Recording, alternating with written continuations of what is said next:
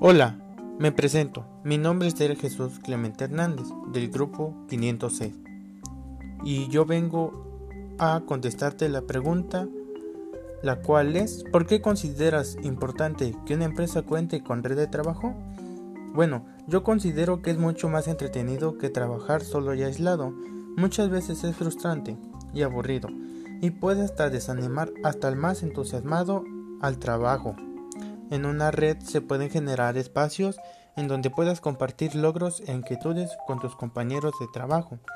Además hemos de tener en cuenta la riqueza que nos aporta la diversidad de una red de trabajo, que favorecen también la posibilidad de contar con soluciones más creativas al trabajar en una red.